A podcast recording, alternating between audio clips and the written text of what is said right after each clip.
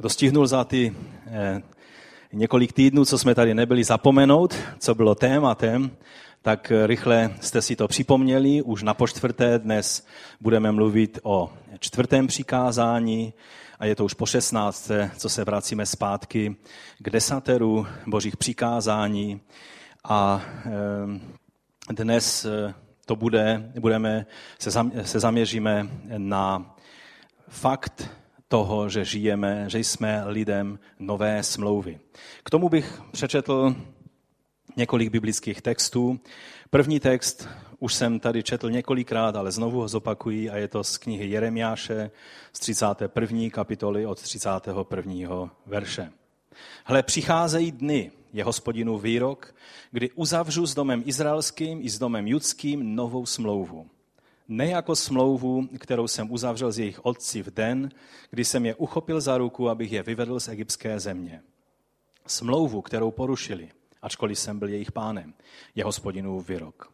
Ale toto je ta smlouva, kterou uzavřu s domem izraelským po těchto dnech, je hospodinův výrok, svůj zákon dám do jejich nitra a zapíšu jej na jejich srdce. Budu jejich Bohem a oni budou mým lidem.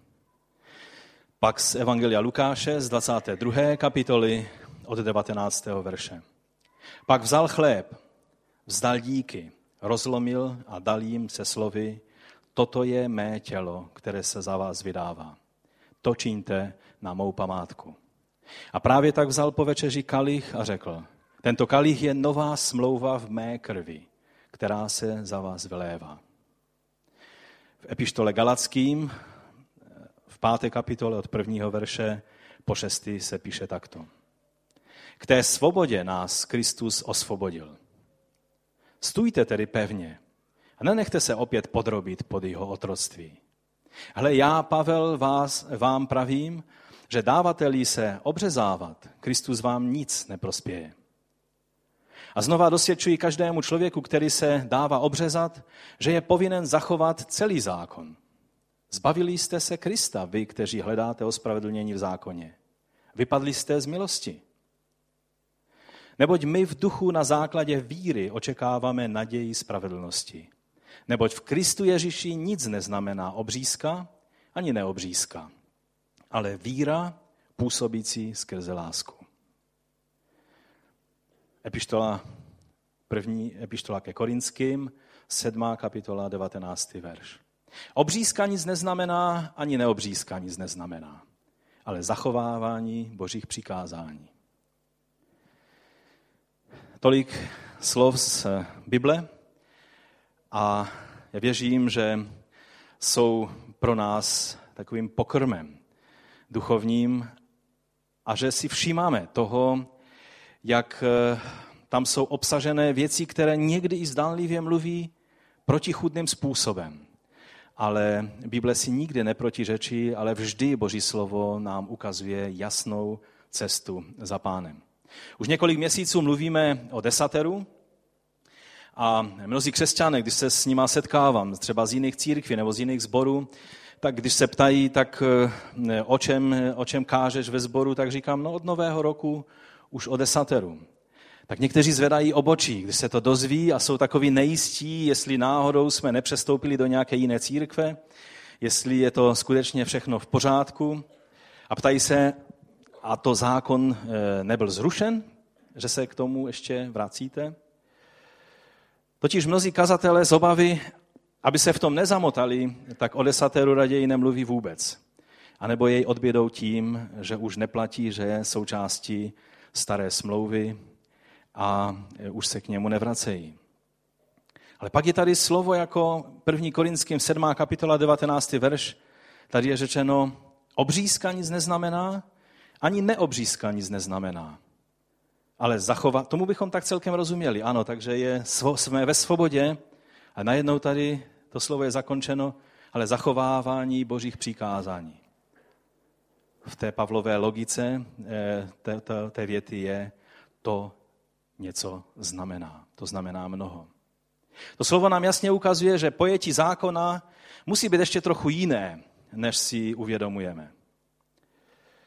Ano, součástí zákona, ba jeho samotným začátkem, eh, takovým tím odlišujícím znakem nebo vstupem pod vládu zákona Božího byla eh, v Izraeli ustanovena obřízka každého mužského potomka, eh, který se narodil v božím lidu. Každý muž, také který se chtěl stát nebo konvertovat eh, na judaismus, chtěl se stát židem, tak musel také absolvovat obřízku. Obřízka byla tak přísným požadavkem, a víme, že obřízku už nařídil Bůh Abrahamovi. To znamená, že to nezačalo e, tou smlouvou uzavřeno na Sinaji. Byla, byl to tak přísný požadavek, který byl ukázán, že e, aby chlapec byl obřezan osmého dne, tak za tím účelem se mohl porušit i sabat. A to u Židů už je co říct, protože oni sabat si považovali velice vysoko a Eh, byli velice přísní v jeho dodržování. Ale když přišel čas obřízky, tak obřízka byla důležitější. A najednou je zde Pavel, který byl farizejem z farizejů svým původem, čili on věděl, o čem mluví. A najednou tady ke galackým sborům a taky ke korinskému sboru říká, že nezáleží na obřízce.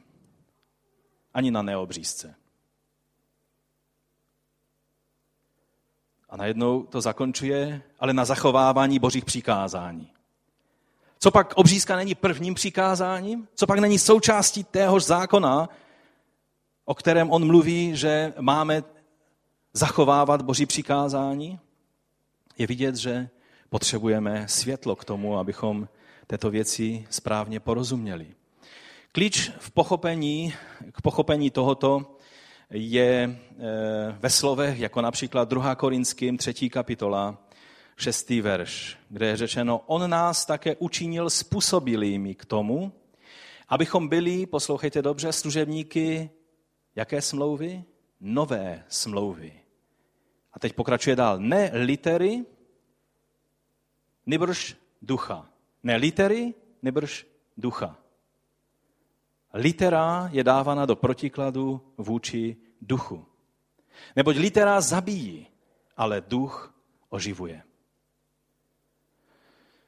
Je zde tedy zákon, litera staré smlouvy, zákon ustanovení a předpisů, které měly svůj způsob uplatnění ve staré smlouvě, když bych kázal jenom mladým lidem, tak bych řekl v Matrixu staré smlouvy byl, měla, eh, mělo to uplatnění tímto způsobem. Ale pak jsou věčné, svaté boží požadavky, které vyplývají z jeho charakteru, které jsou věčné, které platí ve všech dobách i ve všech smlouvách, jak za Noého, tak za Abrahama, tak i ve smlouvě Mesiáše, kterou uzavřel Mesiáš svojí krví v nové smlouvě. A zase bychom mohli říct v tom matrixu nové smlouvy.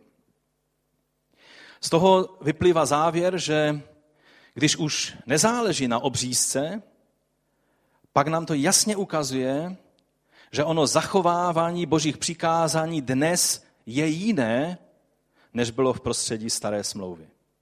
Ano, vychází to z toho zcela jednoznačně, že musí v tom být nějaká změna, protože ta, ta nejzávažnější vnější věc, kterou, která, z žida, eh, která z člověka činila žida, když na ní nezáleží, pak je zde velice silný náznak, že ve všech ostatních věcech je zde nový čas v nové smlouvě.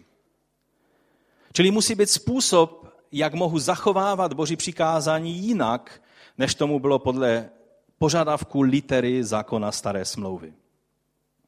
A potážmo musí také být jiný způsob, jak světit sobotu, než podle litery staré smlouvy. Když jsme zpátky u čtvrtého přikázání, pamatuj na sobotní den, abys ho posvětil. V otázce desatera, když dostanu otázku, naposledy jsem mi dostal předevčírem, zda věřím v dodržování desatera v platnost všech deseti přikázání, pak bez váhání vždy odpovím ano. Ale pak vždycky dodám v Kristu. Ano, naplňujeme desatero v Kristu. Kdo by se odhodlal naplňovat desatero mimo Krista, je na slepé ulici. Není možné dostat božím požadavkům skrze naplňování litery, která byla zapsána na kamenných deskách mimo Krista. Celý boží zákon platí, jak jsme už mluvili několikrát, v Kristu. Galackým třetí kapitola eh, začíná slovy, které má, já se nechci nikoho dotknout, berme to, že to Pavel eh, napsal eh, velice pošetilým lidem v galackých zborech, což je oblast dnešní, která leží v dnešním Turecku, ale kdysi to byla řecká oblast, celé Turecko byla řecká oblast kdysi. A on jim, řík, on jim píše, o nerozumní Galaťané. To ještě je velice slušný překlad. Tamto slovo v originálu je hodně, hodně takové prostořeké. O nerozumní Galaťané. Kdo vás očaroval? Vás, kterým byl před očima vykreslen Ježíš Kristus ukřižovaný. Jestli můžeme dát ten obrázek, prosím. To slovo vykreslen, před, oči, před očima vykreslen, je, eh, ono doslovně znamená, že jako by byl veřejně zobrazen na billboardu.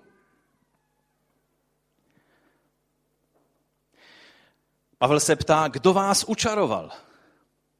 Jako pastor, kdyby Pavel byl členem mého sboru, tak bych mu řekl, takové slovo se v křesťanských eh, kruzích nepoužívá. Pavel ho použil, protože tím přesně myslel to, co řekl. Kdo vás očaroval? Vás, kterým byl před očima vykreslen Ježíš Kristus ukřižovaný.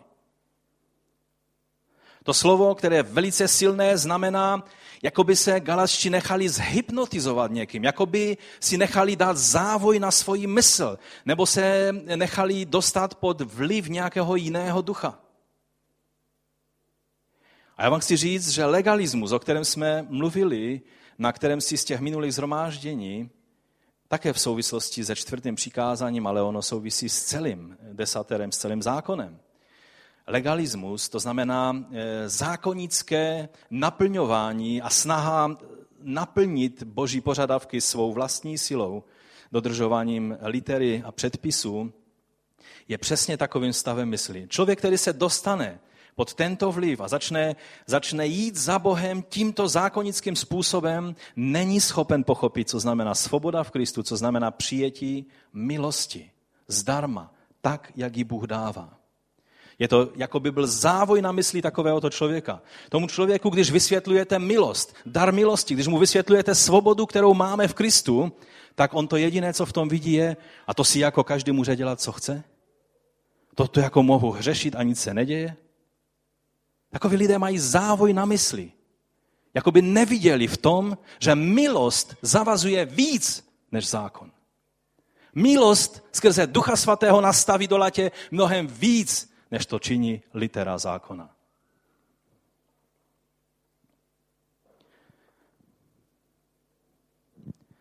Když jsme mluvili o desateru, doufám, že jste před sebou viděli jediný obraz. Ne kamenné desky, ne literu, ale Krista a to toho ukřižovaného. Já jsem používal po každém přikázání tento, na konci vždycky tento obrázek. Abychom si uvědomili, že když hledíme na boží svaté požadavky, tak hledíme na Krista, co pro nás vykonal, a na to, že jedině v něm a z jeho milostí jsme schopni žít život, který on pro nás vydobil.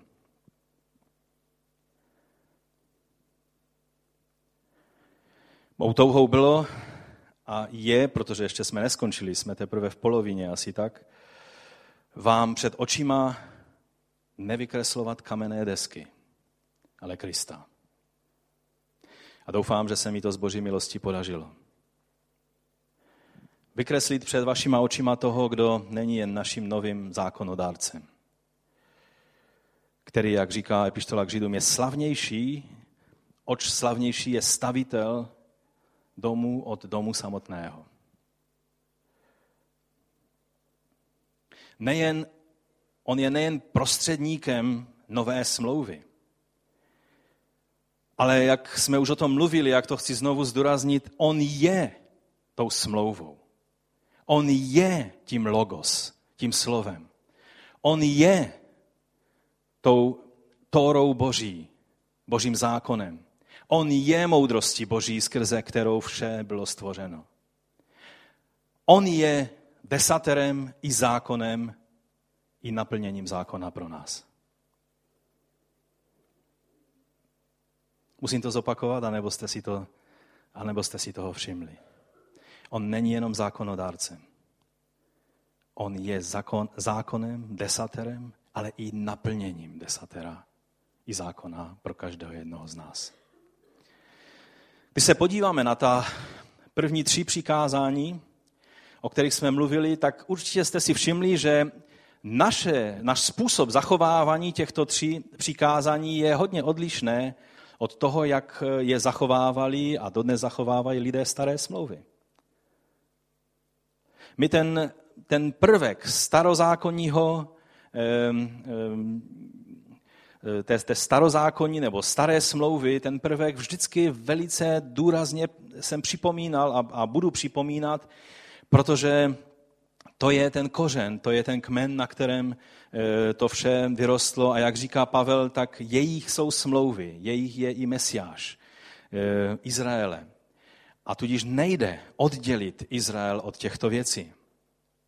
Ale když se podíváme, jakým způsobem naplňovali tato první tři přikázání v době Mojžíše, v době, v době Davida, v době Šalomounova chrámu, v době, když pán Ježíš chodil po této zemi, tak zcela jistě si uvědomujeme, že to byl jiný způsob, než jakým naplňujeme tato přikázání my dnes. Když byl chrám, tak člověk konal třikrát ročně, minimálně jednou ročně, pouť do Jeruzaléma. Kdo z vás byl třikrát ročně, neptám se teď vlasty ani Denise, kdo z vás byl třikrát eh, v roce o svátcích v Jeruzalémě v tomto roce? Když přišel Izraelec se svojí rodinou a přinesl desátky, které měl eh, sníst, nakoupit a sníst před panem, anebo si je přines sebou a udělat slavnost před hospodinem, pak měl přistoupit eh, k chrámu a svléknout své eh, oblečení a obléknout si bílé čisté roucho a vstoupit do mikve a, a ponořit se do vody a zase vystoupit a vzít beránka na svá ramena. Zaplatit půl šekel chramové daně, která byla nařízena zákonem. A pak šel postupně dál po schodech až na místo, na obětiště, do, na chrámové nádvoří. A tam byli kněží, kteří mu pomohli a kteří převzali toho beránka, kterého obětovali jako oběť před Bohem za jeho viny. A on, když hleděl na tuto oběť, tak věděl, že to nevinné zvířátko umírá kvůli tomu, že on je hříšný. A tímto způsobem to bylo vyjádřeno. Kdo z nás tímto způsobem vyjádřuje svoji víru v Boha? Nikdo.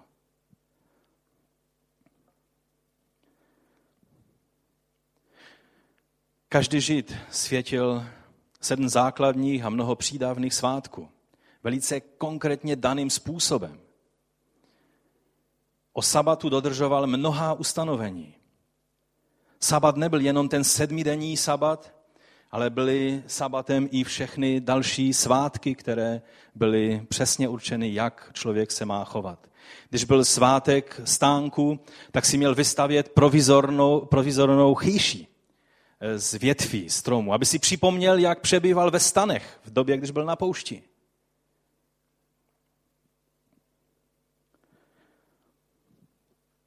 Jedl nekvašený chléb. Musel očistit svůj dům od veškerého kvasu. A to všechno jsou nádherné předobrazy toho, co se stalo pro nás v Mesiáši, v Kristu. Proč to všechno židovský člověk dělal nebo dělá? Protože tím vyjadřuje svůj vztah k Bohu. Bylo to naplněním všech tří prvních přikázání a také to platí i o tom čtvrtém, konkrétně o sabatu. A teď, když se podíváme na nás, když jsme v Mesiáši, když jsme v Kristu, tak naše poslušnost Bohu, jeho přikázáním se projevuje o hodně jinak. Ale ten princip vydání svého života, podřízení se Bohu, vděčnosti za jeho záchranu, za jeho vykoupení, tady stále platí. Platí v Mesiáši, v Kristu. Proto mluvíme o tom, že ano, desatero platí v Kristu. Protože v momentě, kdy přišel Mesiáš, všechno je jinak. Staré pominulo, hle, vše činím nové. Nová smlouva znamená nový způsob. Nová šance nejenom pro Žida, ale také novým způsobem i pro každého pohana, to znamená člověka z jiných národů. Jsme totiž lidem nové smlouvy. Jeremiáš prorokoval něco, co se mělo stát v okamžiku, kdy měl přijít Mesiáš na, na tuto zem a co mělo být mnohem mohutnější a velkolepější věcí než obnova smlouvy, kterou Izraelci eh, činili, ať v, jak ji máme popsáno v Deuteronomiu, kdy po 40 letém putování, po tom, co první generace Izraelců byla nevěrná a kdy, kdy pak sice činili, toho litovali a, a, a plakali před pánem, ale museli nastoupit pouť 40 let pochodování po poušti, až vlastně z té první generace zůstal jenom Kaleb a Jozue naživu. A pak Bůh obnovil svoji smlouvu s nima na moabských polích a vlastně e, víme, že jim řekl ty též slova. Potvrdil tu stejnou smlouvu, kterou e, první generace Izraelců na poušti, e, do které vstoupila skrze Mojžíše do smlouvy s Bohem. Nebo jak to bylo za doby Jozua, kdy Jozue vyzval k obnově, k potvrzení smlouvy s Bohem všekému, všechny Izraelce. Aby se rozhodli dnes, komu chtějí sloužit. Aby potvrdili, aby se přiznali k té smlouvě, do které eh, byli uvedeni Bohem. Nebo za krále Joziáše v 2. královské 23, jak se mluví o obnově, která, která byla, jak, jak oni eh, s pláčem eh, znovu, znovu si připomínali slova zákona té smlouvy a znovu potvrzovali tuto smlouvu. To, byla, to bylo nádherné probuzení, ale to, to je úplně věc jiné kategorie, než to, o čem mluvil prorok Jeremiáš, že se mělo stát v budoucnu. Třeba i za Nehemiáše a Ezdráše když po dlouhé době vytáhli, vlastně po období exilu, když byli ve vyhnanství v Babylonu a v Asýrii a, a teď se vrátili zpátky a teď, teď jim byly předloženy svítky zákona. A oni plakali před hospodinem a s, obrovskou, s obrovským vzrušením poslouchali slova smlouvy, kterou Bůh uzavřel s jejich národem. Bylo to, byla to nádherná obdoba, bylo to nádherné probuzení. Od té chvíle začaly, začaly vlastně eh, biblické školy v Izraeli. Ezdráš s tím započal. Jejichž výsledkem pak za mnoho století byl i apoštol Pavel, který studoval u nohou rabího Gamaliele. Byli to lidé, kteří znali Boží slovo, znali, znali Toru. Žel také mnozí eh, od té cesty odešli a všelijakým způsobem ehm, si budovali svoji reputaci na tom, že dokážou ehm, vychytrat na Boha, že dokážou zdánlivě naplnit Boží zákon a přitom udělat věci po svém. A vymýšleli všelijaké zlepšováky tímto způsobem, jako by na Boha šlo vyzrát. A pak přichází Mesiáš. Přichází Ježíš a představuje se před celým národem jako ten, který byl poslán. A vůdcové Izraele ho odmítají a proto mesiánské království je až věci budoucnosti. Tak, jak pán Ježíš řekl, až přijde den, kdy znovu řeknete požehnaný, který přichází ve jménu hospodinově. Ale individuálně každému člověku, ať židovi nebo řekovi, je nabídnutá nová smlouva v krvi beránka. A proto jsme četli, když pán Ježíš předtím, než položil svůj život za každého jednoho z nás, když vzal ten kalich a příští neděli, dali pán, budeme si tuto památku připomínat. Když vzal tento kalich, tak řekl, toto je kalich jaké smlouvy? Kalich nové smlouvy. V mé krvi, která se za vás vylévá. Ve své vlastní krvi, ne v krvi kozlu ani beranu, ale ve své vlastní krvi pán Ježíš ustanovil novou smlouvu. Víte, to, že jsme součástí lidu nové smlouvy, někdy to tak u nás křesťanů vypadá, jako řekneme, no fajn, dobře, pojďme dál. Význam toho, co se stalo tím, že nám bylo umožněno. Nejenom těm židům, kteří procházeli tím celým procesem naplňování litery zákona, ale nám, pohanům, kteří nemusí, zači- počínaje obřízkou a dodržováním dalších pří, eh, příkazů a, a regulí, nemusíme tím vším procházet, ale v Mesiáši nám je dána milost, abychom mohli přijmout tuto milost zdarma, tak, jak nám je dána v Ježíši Kristu. Ne naší spravedlnosti, ale jeho spravedlností jsme ospravedlněni.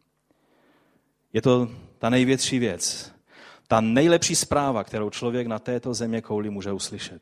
Proto se tomu říká evangelium, euagelon, čili je to dobrá zpráva, dobré poselství. Celá epištola Židům o tom mluví. Když byste si chtěli o tom něco víc přečíst, přečtěte si dneska po obědě, eh, kdybyste ji četli před obědem, tak oběd by byl trošku později. Eh, epištolu k Židům. Tam se mluví o té nádheře nové smlouvy, o tom, že je to lepší smlouva, že, je to, že když ta stará smlouva přišla ve slávě, oč víc tato nová smlouva, které jsme účastí. Třeba k Židům 10. kapitola 16. verš je řečeno, toto je smlouva, kterou s nimi uzavřu po těch dnech, praví pán, budu dávat své zákony do jejich srdce, napíšu je do jejich myslí, dodává a na jejich hříchy a jejich nepravosti již nikdy nevzpomenu.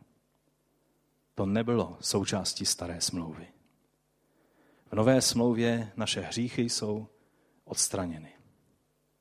Byly přibíty ke kříži. Jsou pryč. Nebudou vzpomenuty více. To je nádhera nové smlouvy, do které jsme vstoupili. A co ti, kteří přistoupili ke křtu dnes, potvrdili, že toto přijímají jako dar milosti z rukou svého pána. A teď si všimněte, že Pavel dává do kontrastu službu smrti a službu Ducha Svatého.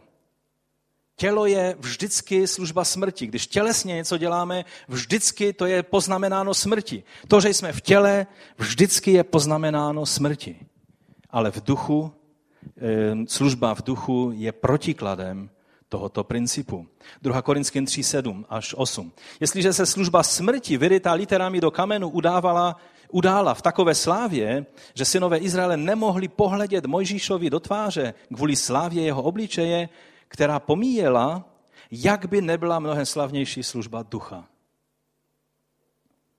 Když přijmu Ježíšovu oběť a pak to vyznám křtem ve vodě, vstupují do vztahu s Bohem na základě nové smlouvy. Ne staré smlouvy, ale nové smlouvy.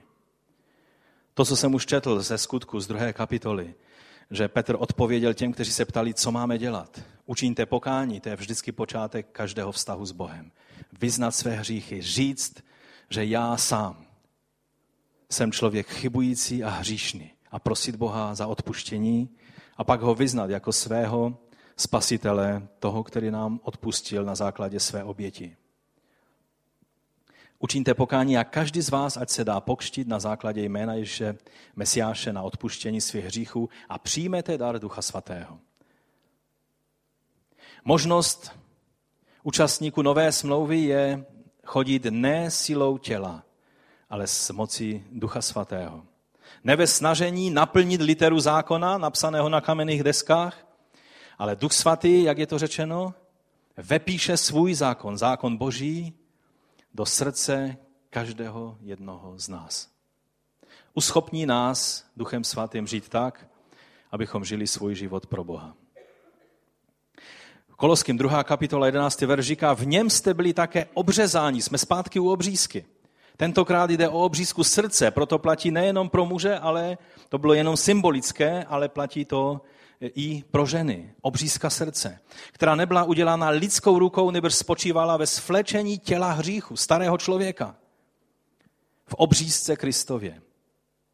Když jste byli spolu s ním ve kštu pohřbení. Křest je obdobou obřízky, která byla symbolickým vyjádřením toho, co v realitě se stává v Kristu.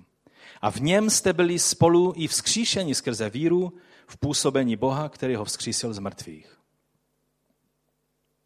Tak jak byla obřízka znakem staré smlouvy, tak je křest znakem nové smlouvy. Onou obřízkou starého člověka, povstáním k novému životu, životu víry, která se uplatňuje láskou. To je vysvětlení toho dvojího vyjádření Pavla, když ke Galackým říká, neboť v Kristu Ježíši nic neznamená obřízka ani neobřízka, ta tělesná, ale víra působící skrze lásku. A ke, eh, ke Korinským říká to tež, obřízka nic neznamená, ani neobřízka nic neznamená, ale zachovávání božích přikázání. Když si spojíme ty dvě věci v jedno, co nám z toho vychází? Že boží přikázání se zachovávají jak? Skrze víru, působící skrze lásku. Ano? Boží přikázání jsou naplněna skrze víru, která se uplatňuje láskou. No a jak to vše platí o čtvrtém přikázání? Jsme stále u čtvrtého přikázání. Víte, na příkladu čtvrtého přikázání je to nejlépe vidět, protože legalisté a různí zákonníci kolem něho dělají všelijaké složité tanečky a na tom se ukáže, jestli člověk rozumí Boží milosti, faktu nové smlouvy, ve které jsme, nebo ne. Jsou tři místa, tři slova, která mluví o přístupu eh, k sabatu a jiným svatým dnům a pokrmům, ale každé to eh, místo z písma mluví s jinou intenzitou a já bych vám na tom příkladě ještě v, tom, v těch pár zbývajících minutách chtěl ukázat, protože je velice dobré, eh, abychom si toto uvědomili. Je to slovo z listu ke Koloským, slovo z listu k Římanům a slovo z listu ke Galackým. Nejdříve je třeba předeslat, že Židé nikdy nedovolovali pohanům světit sabat tím jejich způsobem, pokud nebyli obřezaní. Víte, jsou různé církve a společenství, které chtějí určité věci ze zákona dodržovat. Ale každý pravověrný žid by se na to podíval s pohoršením a řekl, jak můžeš vůbec sahat na naši Tóru, pokud nejsi obřezaný.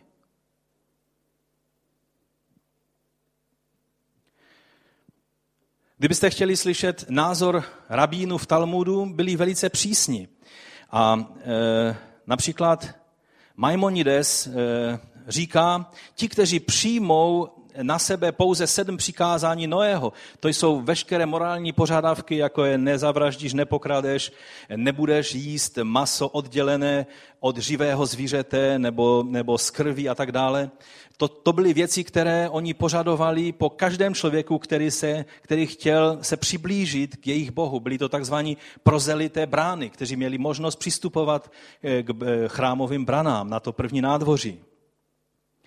On říká, kteří přijmou na sebe pouze sedm přikázání Noého, hle, oni jsou pouze prozelity brány a můžou pracovat v sabat pro sebe otevřeně jako Izraelec ve všední den. A dále pak v Talmudu je řečeno, cituji, že pokud by chtěl pohan dodržovat sabat předtím, než je obřezaný, je vinen smrti, protože to nebylo přikázání pro něho. Čili každý, kdo se snaží dodržovat sabat způsobem staré smlouvy, pak buď vstoupí do té staré smlouvy ze vším všudy a začne obřízkou, anebo nemá na ty věci sahat. To byl názor a je názor, a vlastně jak jsem nedávno zjistil, tak je to názor i vrchního rabína České republiky. Mohl bych vám citovat eh, židovskou encyklopedii a další zdroje, které toto potvrzují.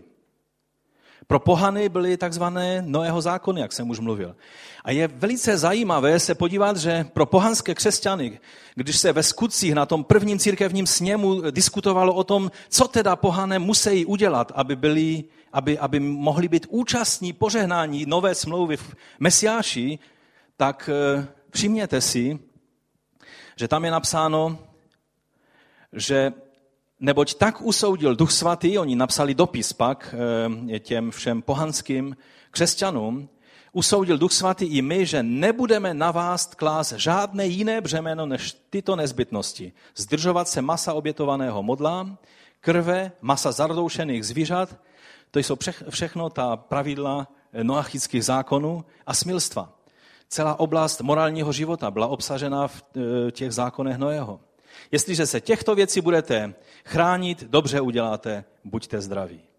To je vše. A kde sabat? Není tady ani zmínka o obřízce, ani zmínka o sabatu. Protože ty dvě věci patří vždycky, vždycky k sobě.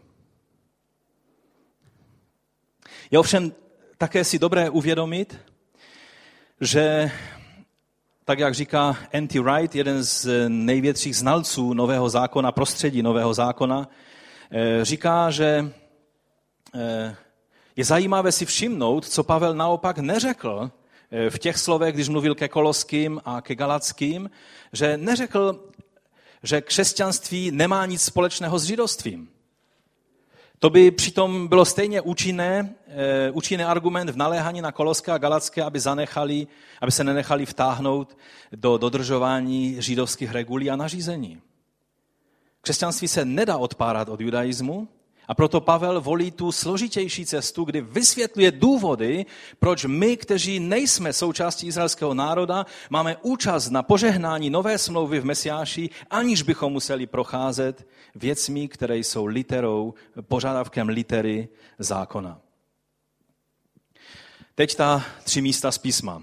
Za prvé místo s Koloským, Koloský problém ukazuje, že se nemáme upínat ke stínům, když jsme e, v přítomnosti reality v Kristu. Když je tady Kristus, změní se vše. Vždycky mějme na paměti, když se díváme na boží zákon, ve starém zákoně vždycky hleďme na Krista, protože v něm můžeme pochopit smysl každé věci a, a, a způsob, jak to můžeme uplatnit ve svém životě. Koloským 2. kapitola 16.17 je řečeno, ať vás tedy nikdo nesoudí pro pokrm, třeba pro košer nějaké zákony, když vás načapí, že jíte vepřovou šunku, když lékaři by nám řekli, že není zrovna zdravá, ale když jíte, tak to je možná zdravotní problém, eh, ale určitě ne eh, problém před Bohem. Ať vás nikdo tedy nesoudí pro pokrm, pro nápoj nebo kvůli svátku, novoluní nebo sobotám. To všechno je stín budoucích věcí, ale skutečnost je Kristus. Proč bychom si všímali stínu, když nám byl před očima vykreslen Kristus, ve kterém je realita? Když jsem byl na vojně, už jsem byl tehdy ženatý, to ještě byla doba, kdy barevné fotky byly celkem drahé, tak jsem měl černobílou fotku, vždycky v kapse, své manželky.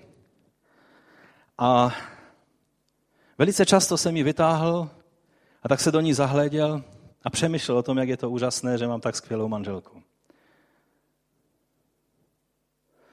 Pak jsem vždycky to zakončil tím, že jsem mi napsal sáhodlouhý dopis. Ten dopis jsem psal téměř každý den. Byly toho haldy. Ale víte, když jsem přijel domů na opušťák, nebylo by to divné, že bych vzal fotku a zalezl někde do své pracovny a vzal si fotku. A manželka by byla v kuchyni s navařeným skvělým obědem. Protože já jsem si vzal Felici taky kvůli tomu, že je dobrá kuchařka. A já bych seděl v té své pracovně a, a byl zahleděný do fotky. Co by si o mě pomyslela? Co byste si pomysleli o mě vy? Že jsem nějaký divný, že? A byl bych divný. Stejně tak je divný člověk, který se sklání před stínem všelijakých regulí a nařízení vnějších pravidel, když je zde realita, kterou máme v Kristu. Rozumíme tomu?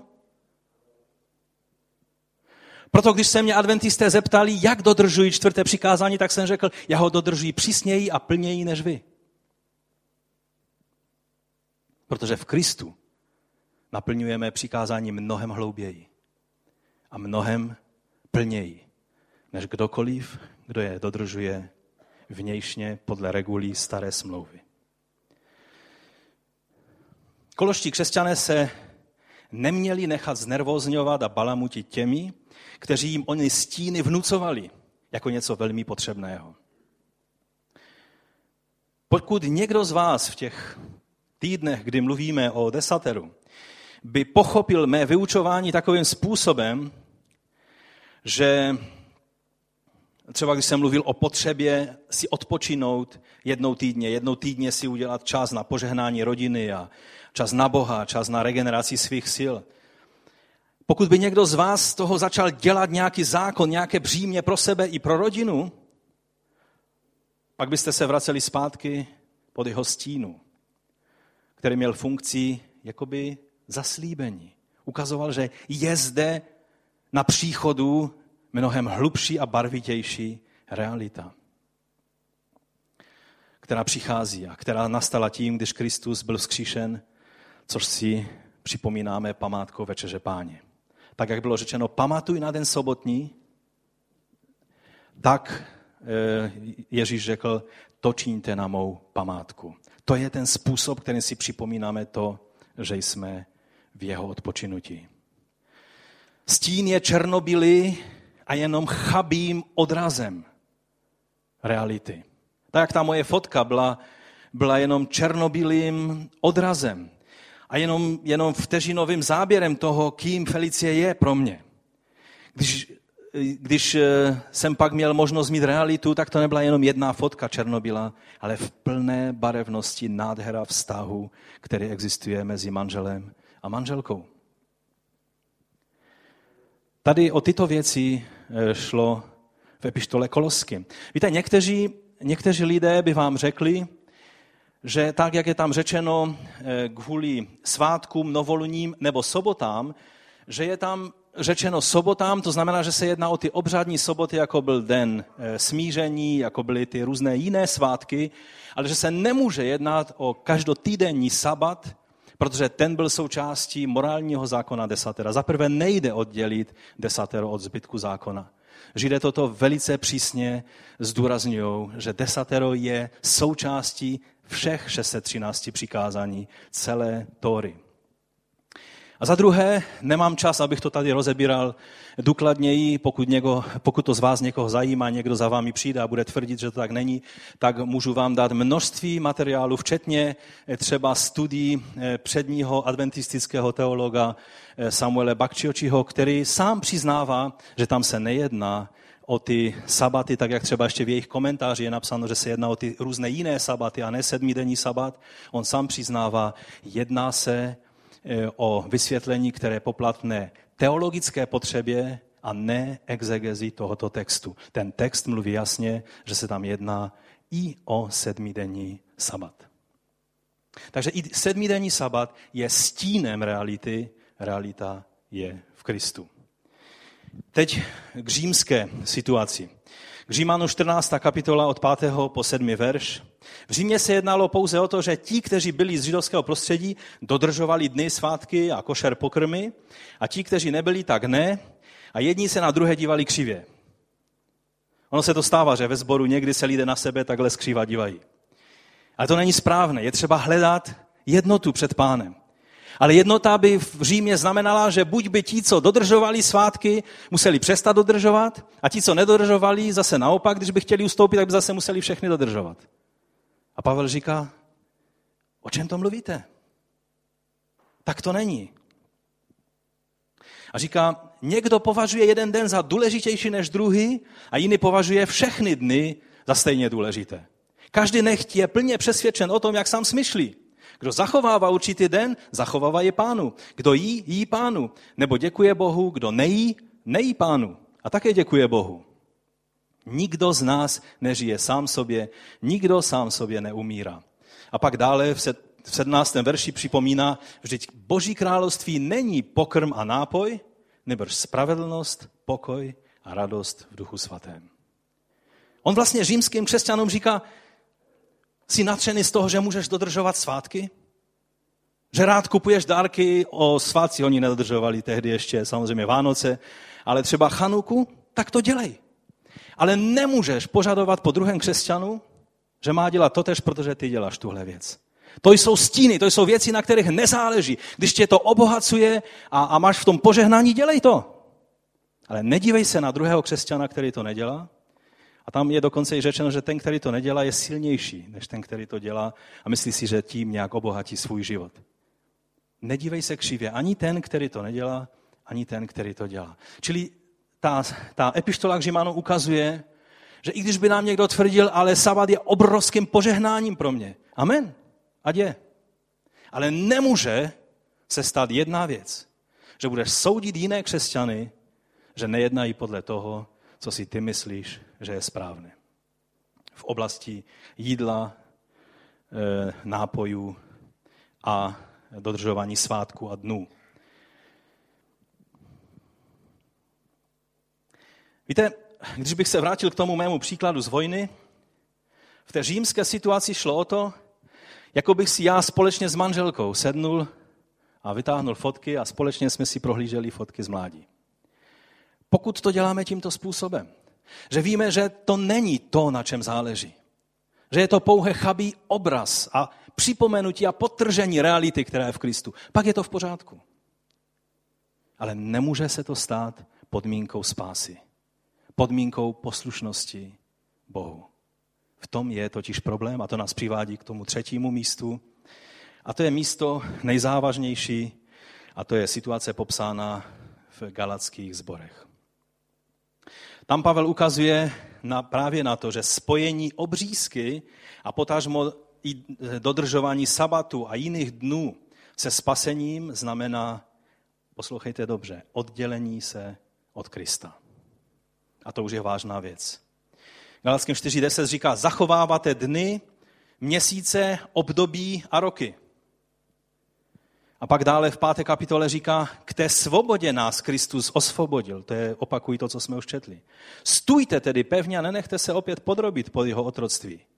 Hle, já, Pavel, vám pravím, že dávateli se obřezávat, a tím myslel nejenom obřízku, to byl jenom začátek, ale dodržování všech ostatních požadavků zákona, Kristus vám nic neprospěje. A znova dosvědčuji každému člověku, který se dává obřezat, že je povinen zachovávat celý zákon. Říká dál, zbavili jste se Krista. Lze použít silnější výraz, než to zbavil se z Krista, když děláš tyhle věci. Ne tak jako římští křesťané, že jsi obohacen tím, že, že si připomínáš paschou to, že Ježíš za nás zaplatí, že on je ten beránek bez viny. Ale že říkáš, pokud nebudeš dodržovat sedmidenní sabat, pokud nebudeš dodržovat den eh, smíření, pokud nebudeš dodržovat přesné nařízení, jak se má prožívat pascha, pak nejsi poslušný Bohu. Toto dělali ti lidé, kteří přišli ke Galackým a začali je nejenom znervozňovat, jak v Kolosech, ale začali jim mluvit, vy jste mimo Boha, vy se musíte nechat obřezat, musíte dodržovat všechna ustanovení, protože jinak nejste přijatelní pro Boha. A v té chvíli Pavel vytahuje tu nejtěžší, ten nejtěžší kalibr. On tam dokonce dále říká, že je proklet každý, kdo hlásá takovéto jiné evangelium. On říká, i když by anděl z nebe nebo já sám bych vám hlásal tohle evangelium, budíš proklet. Tak mu záleželo na tom, aby křesťané v, galacký, v galackých zborech chápali, co znamená svoboda v Kristu. Že nejsme tady proto, abychom dodržovali vnější nařízení a regule staré smlouvy. Ale že v nové smlouvě naplňujeme svatý, svaté boží požadavky, boží zákon.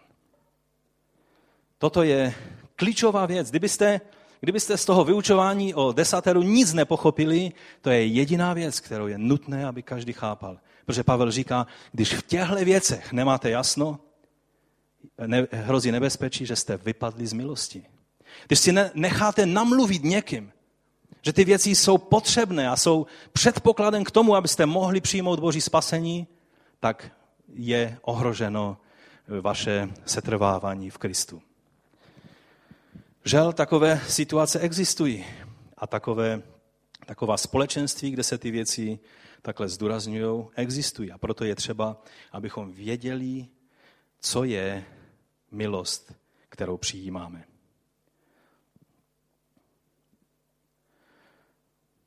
Tady je velice důležitá věc, protože když, když je tady řeč o tom, že zbavili jste se Krista, vypadli jste z milosti, tak on tam mluví o tom jiném evangeliu a my jsme mluvili i v souvislosti s druhým přikázáním, že není jiné evangelium. Že vlastně to by bylo porušením druhého přikázání, kdy je jenom jeden Bůh, je jenom jedno evangelium. A proto eh, je to velice, velice závažné.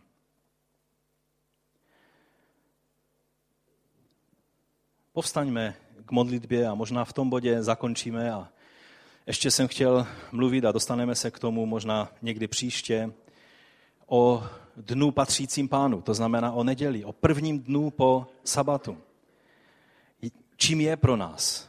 Co pro nás znamená? Jakým způsobem e, naplňujeme Boží vůli v tom, že se zhromáždíme? Jestli je to, jestli je to Boží příkaz, Boží požadavek, anebo je to jenom prospěšné pro nás?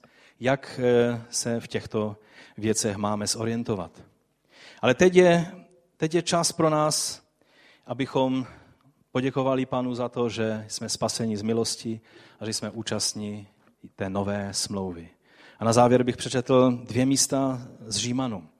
První verš páté kapitoly Římanů říká toto. Když jste tedy byli ospravedlněni z víry, máme pokoj s Bohem skrze našeho Pána Ježíše Krista. Skrze něho jsme vírou získali přístup k této milosti. K milosti nové smlouvy lze přistoupit jenom skrze něho v níž stojíme a chlubíme se nadějí Boží slávy.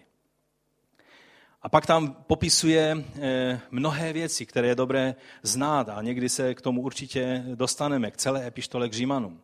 Ale pak osmá kapitola začíná takto. Nyní tedy není žádného odsouzení pro koho? Pro ty, kteří jsou v Kristu Ježíši. A nechodí podle těla, ale chodí podle ducha. Pane, my tě prosíme, abys nás zmocnil, když jsme účastníci nové smlouvy. A ti děkuji za ty bratry a sestry, kteří dnes potvrdili svoji smlouvu s tebou. Pane, já tě prosím, dej nám prožívat nádheru tvé nové smlouvy která byla spečetěna tvou krví daleko více než do posud. Jde, abychom si uvědomili, když přistupujeme k památce večeře páně a když to budeme příští týden činit, abychom si uvědomili, že to není žádná rutina, že to není jen nějaké připomenutí věcí, která se stala před dvěmi tisíci lety, ale že je to skutečnost, kterou můžeme prožívat i nyní, i dnes. Že ty jsi zemřel za nás, vydal svůj život za nás, prolil svou krev, krev nové smlouvy, na které můžeme mít účast že tvá krev nás očišťuje od každého hříchu. Že nemusíme každý den zápasit o toho, abychom byli přijati před tebou, ale že jsme byli postaveni jako bezuhoní, čistí a svatí před obličejem Boha Otce skrze tvoji krev. Že to není to, co jsme schopni my dát dohromady svou snahou, dokonce i tou nejzbožnější snahou a tím nejzbožnějším snažením ale že je to tvá milost, kterou ty uděluješ, kterou v upřímnosti přijímáme a s vděčností ti za ní děkujeme. A chválíme tvé jméno. Amen. Pán vám žehnej, účastníci nové smlouvy. Být křesťanem znamená být vděčným člověkem za to, že jsme účastníci nové smlouvy, kterou Bůh zaslíbil Izraelcům a dal výsadu a možnost mít na ní účast i nám. Pán vám žehnej.